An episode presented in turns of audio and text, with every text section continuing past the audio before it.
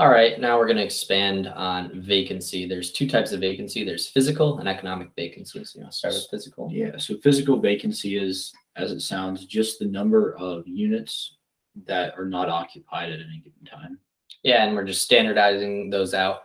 Um, you know, our projections for a year, if if for the past 12 months, it's you know wavered between um, five to eight percent for a physical vacancy. We're gonna again err towards the conservative side and say, hey, our average vacancy is going to be eight percent, and model out our numbers, you know, like that. Sure. Now, economic vacancy is actually going to you know take into account who is actually paying. So you may have one unit vacant, but um, obviously, if the unit's vacant, nobody's paying. Now you may have one other unit that there's tenants in that aren't currently paying, you know, and they maybe they don't plan to. You're going to have to evict them.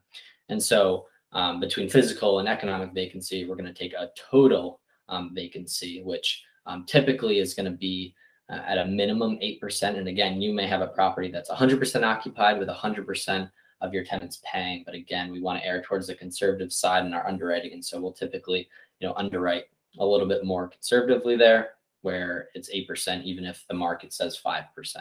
Again, just something that we want to be confident in. You know, things may change in the future. And if we kind of build those buffers into our underwriting, um, you know, we obviously feel better for ourselves and, you know, offering to our investors.